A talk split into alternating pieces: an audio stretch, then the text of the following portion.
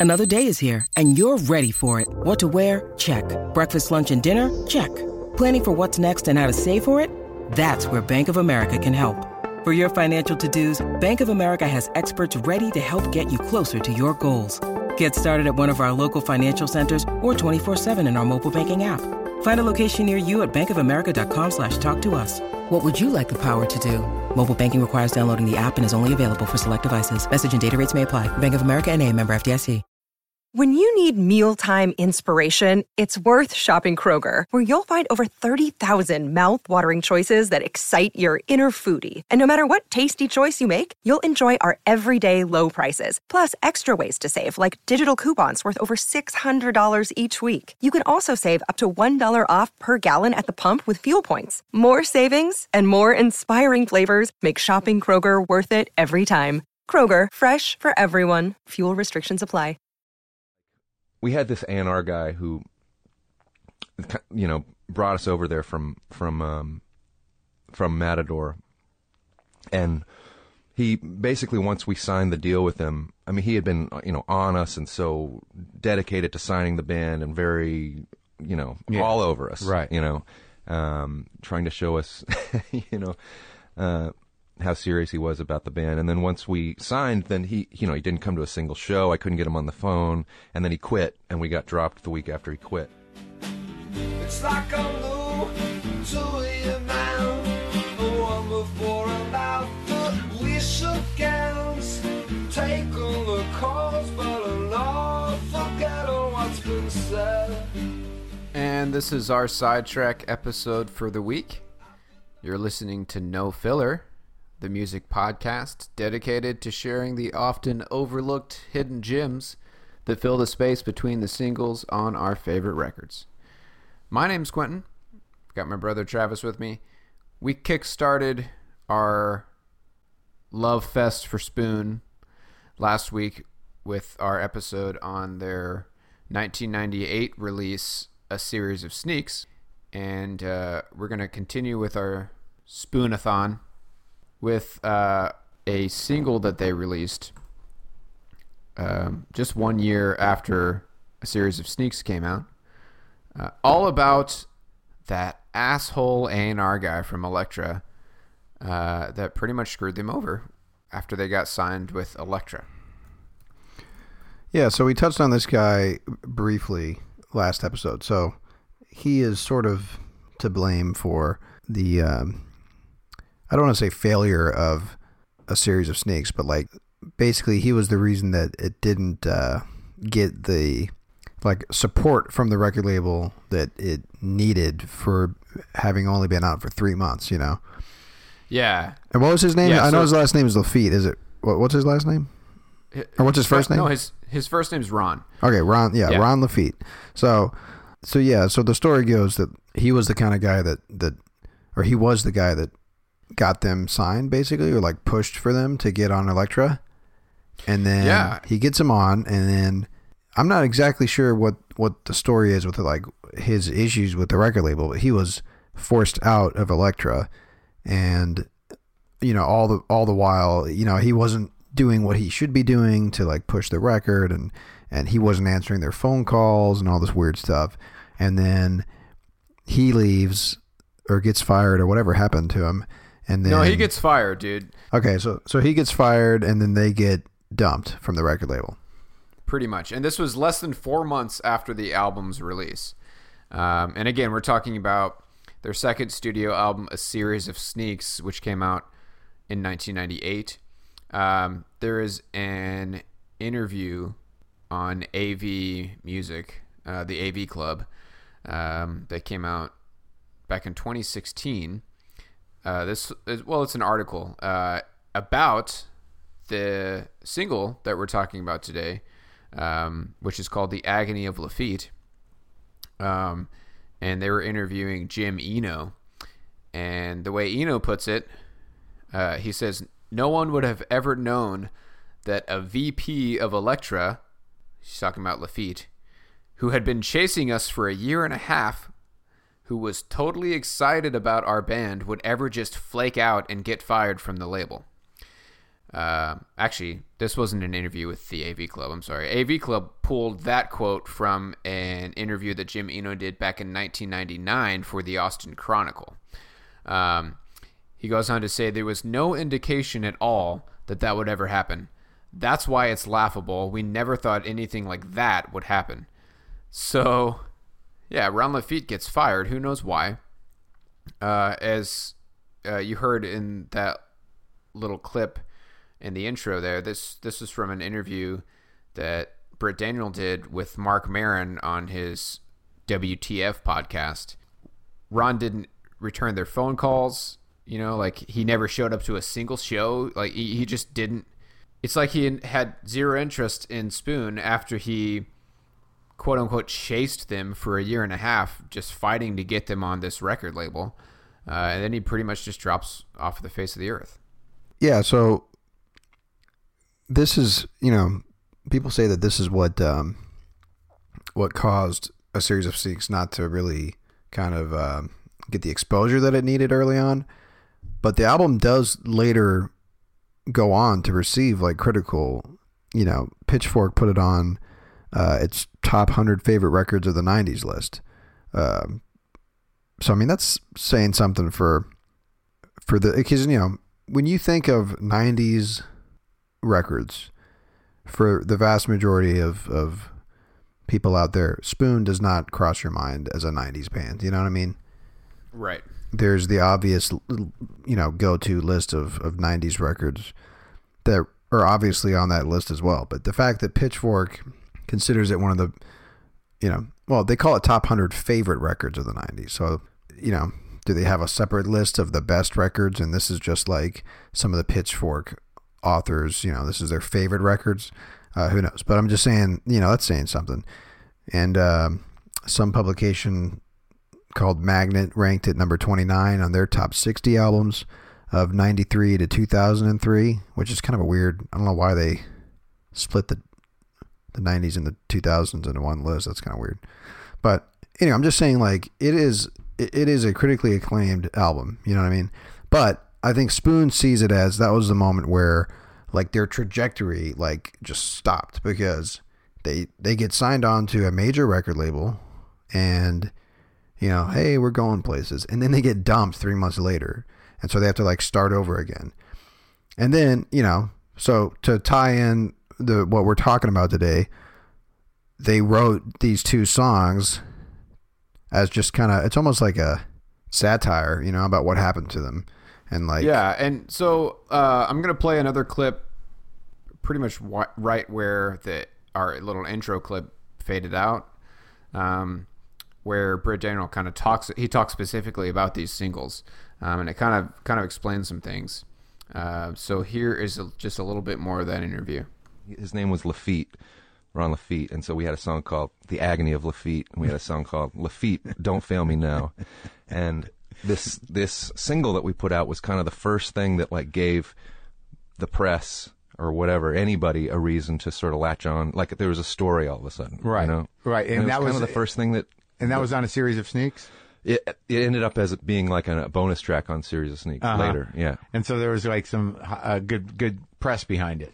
Like it had a little Yeah, for the first time. Yeah, for the first time, some people started taking notice, and then the next time we put out a record, um, it's starting things started happening. You know, So they kind of used these these songs almost like as a not a publicity stunt, but you know, like it was something for journalists to write about. You know, like, hey, here's what happened with the series of sneaks. Here's the here's the dude that's responsible for the for the failure. You know. it makes you wonder if they if they it, you like their intention was to get press uh, exposure by writing something like this, you know, or if like this was just their way of like processing and dealing with it. Like you know, it's basically a middle finger that that they're given to both Elektra Oh, yeah. and obviously Ron Laffitte. But like, Oh, uh, dude, my favorite, my, the, my favorite part about this this whole thing is that for this single, both side A and side B, the songs have his last name in the songs. I yeah. fucking love it, dude. Yeah, and that's that's obviously the the joke, you know. and they're Oh, cle- yeah. you know they're funny, they're clever little puns, you know. So yeah, they're it's like they're they're trying to to make fun of the situation and how like like he was saying like that we never in a million years saw this coming, you know. But you know the irony being like it, it it's like that's what got them the press attention that that Ron Laffitte was supposed to be pushing and getting for them when when a series of sneaks came out. You know what I mean? But you know they talk about how like I think we referenced this last episode. Like this is like the dark period of of Britt Daniels' music career. Like he looks back at this with like you know It's like the lost period, yeah. yeah, but uh, he also apparently they refer to it as the locust period, like you know the plague period, where they were plagued with bad luck and stuff. So, um, it like Jim Eno, tells a story about how in between this and getting signed to merge and coming out with Girls Can Tell, uh, they were writing, you know, all of these songs and trying to record them for like demos or whatever and like they were recording under a reel to reel like a tape machine and like the tape like machine like malfunctions or something like that. And like the fear was that like oh we just lost all those recordings you know that we just did. But like and they were about to like call it quits and shit. But like somehow the the you know the tape happened to cut at like the perfect spot to where like it it just faded into the next song. So like they saw that as a as a sign, you know, like let's let's keep going or whatever. But like they were on the verge of like just you know screw it, fuck it, like you know it's not it's not meant to be. Like we talked about earlier, Britt Daniel had several other little side gigs that he did, you know. But yeah, so let's uh Let's Let's- let's, play the let's play Laffitte Don't Fail Me Now, uh, which is our official sidetrack uh, for for this episode. Um, so again, in the intro, we played just a little bit of uh, side A on the record, um, called "The Agony of Laffitte," and here is a good chunk of side B on that single. It is called "Laffitte Don't Fail Me Now."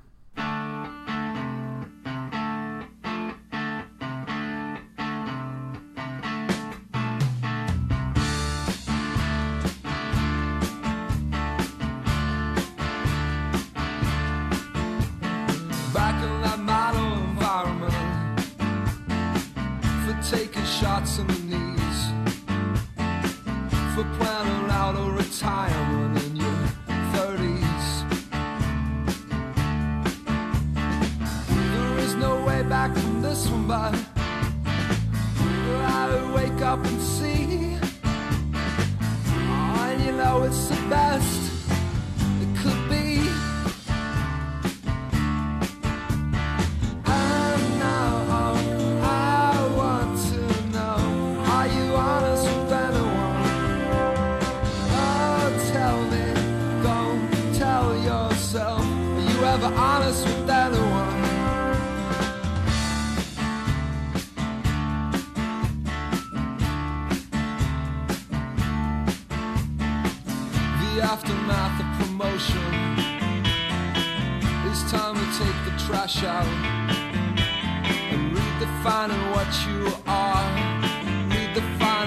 what you're about.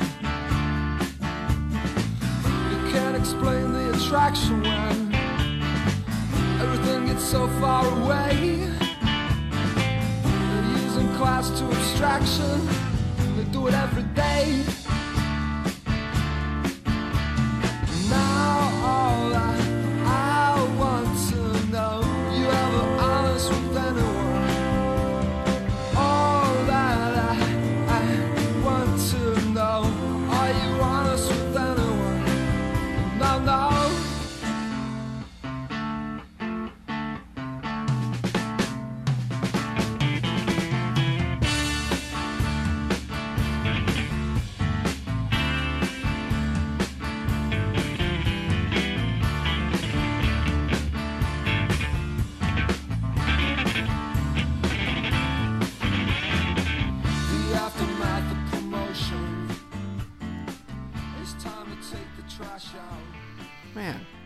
Such a good song, dude. yeah, so you know here's what I wanted to say about about just the overall like composition and like vibe of the song. Like this is the same uh, vibe that you're gonna hear in "Girls Can Tell," and uh, you know it's it, it sounds like it could be you know a B side for "Girls Can Tell." Uh, it's got that same like tone and like there's a and, and you can hear a definite change in like the sound of that song versus what they had done with a series of sneaks and like it makes you wonder if like the if the the drama of of what happened to them like sort of changed like because it's it, this song has kind of a somber tone right Yeah, it's so it's acoustic, right? It's an acoustic track for the most part. um it's basically, a, uh, I think. I mean, there, he, mu- there's there's an, there's an electric guitar in like the second verse. He starts doing those little uh, riffs that he kind of throws in the background, right? which right, are really right. cool. Number one, but yeah, it's. So- I'm, I'm just saying, like this sounds like a Girls Can Tell song. You know what I mean? So yeah, so let's let's backtrack real quick. Um, so just a reminder. Uh, so a series of sneaks came out in May of 1998, um, and they were recording that album as far back as '97. So you know, a year earlier.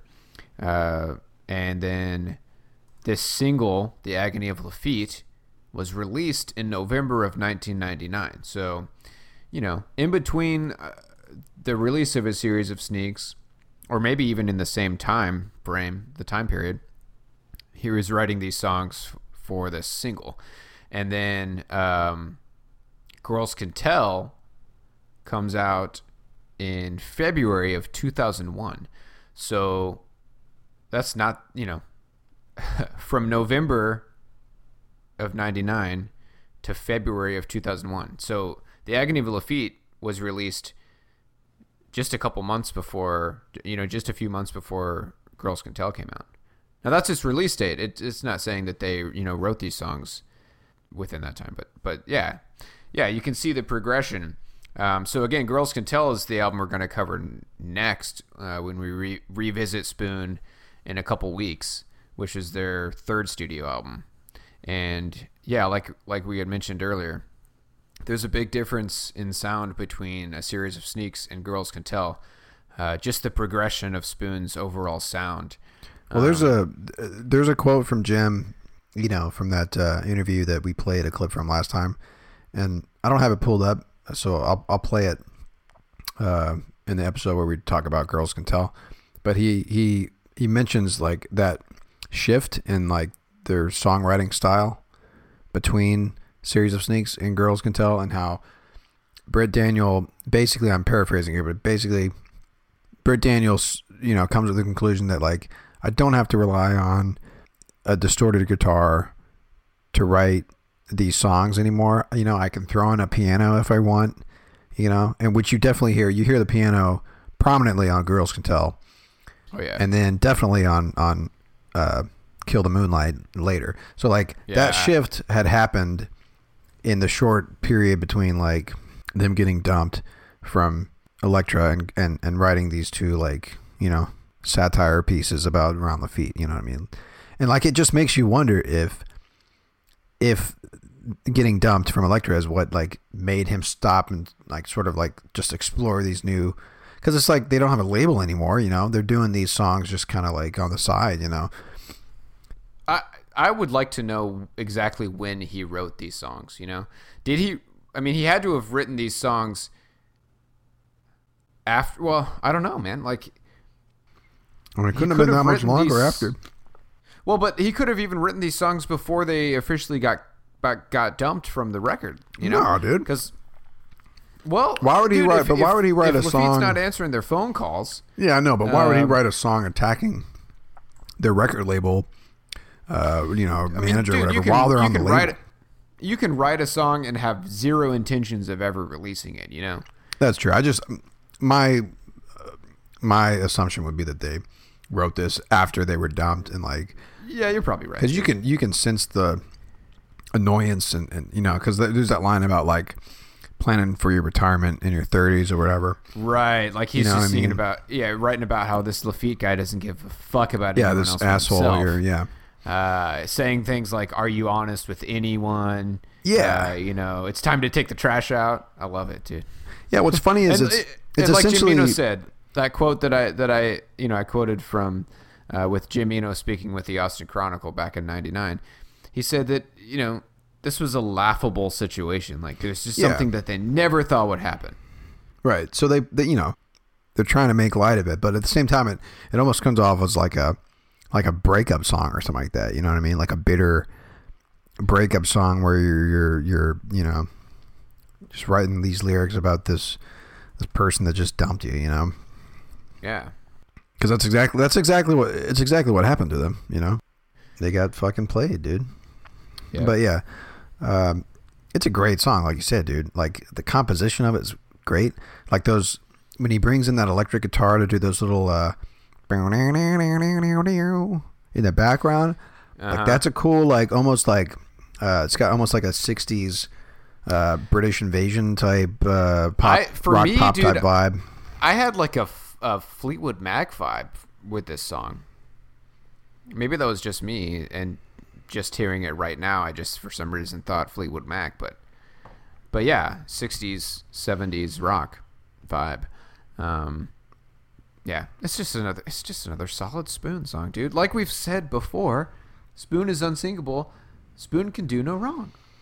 Right, and they proved it here, dude. I mean, think about it. They get dumped by a major label, come out with a song like making fun of the whole situation, and that gets them like attention and and back in the spotlight. And then Merge picks them up, you know, Dude, So and that's the perfect spot to leave off for when we pick back up again in a couple weeks. yeah. And with, and what's uh, great about our episode on Girls Can Tell. Yeah, and, and like we said, like this is the perfect like transition into Girls Can Tell because it sounds a lot like the stuff he was writing for Girls Can Tell because he was writing it all at the same time, obviously.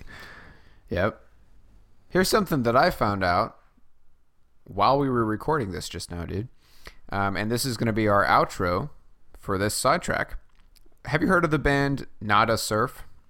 Yeah, dude. Are you a fan? I never really got into them. I don't know if I ever if I ever delved into them, I, I know I've but I've heard of definitely I've definitely heard of them.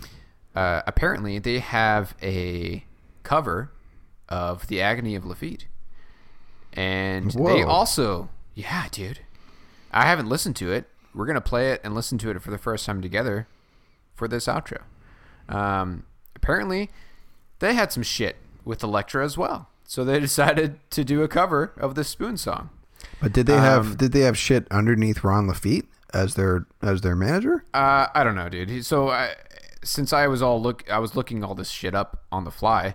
While uh, honestly, dude, there was about two minutes of you talking earlier that I wasn't listening at all, and then I just threw in some generic uh, responses. So I hope they worked.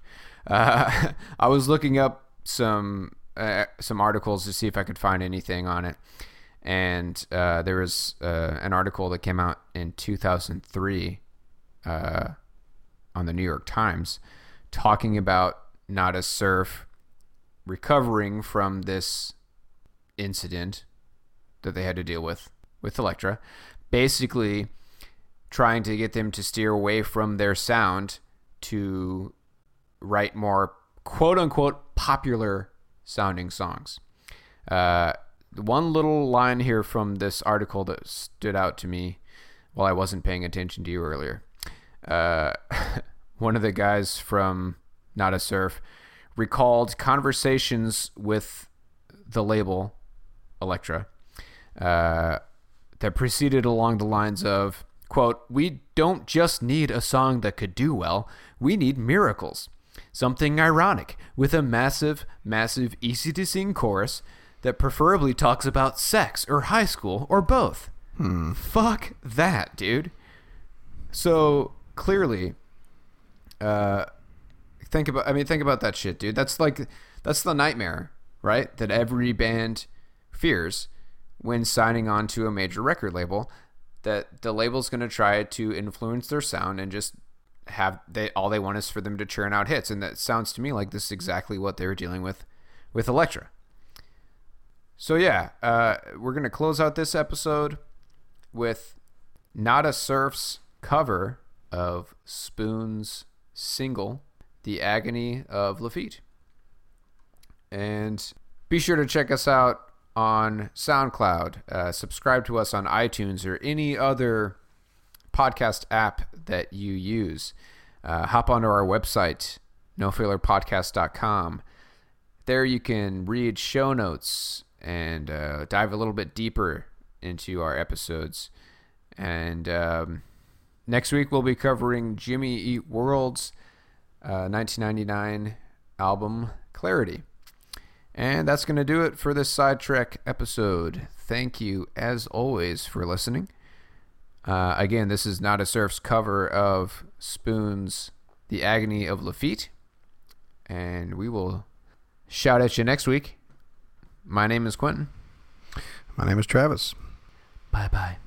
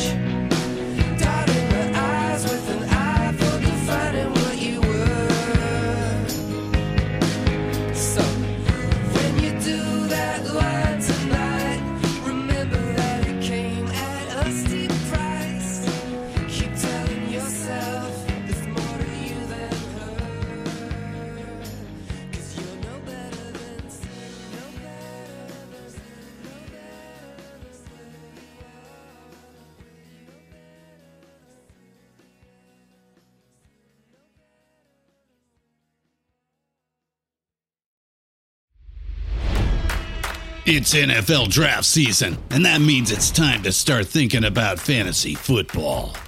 FantasyPoints.com features industry leading experts and prognosticators using proprietary hand charted data to help you score more fantasy points. FantasyPoints.com is the place to go for whatever kind of fantasy football you play. Whether you play fantasy football, daily fantasy sports, or do a little bit of everything, Fantasy Points has the meticulously researched content to guide you to victory.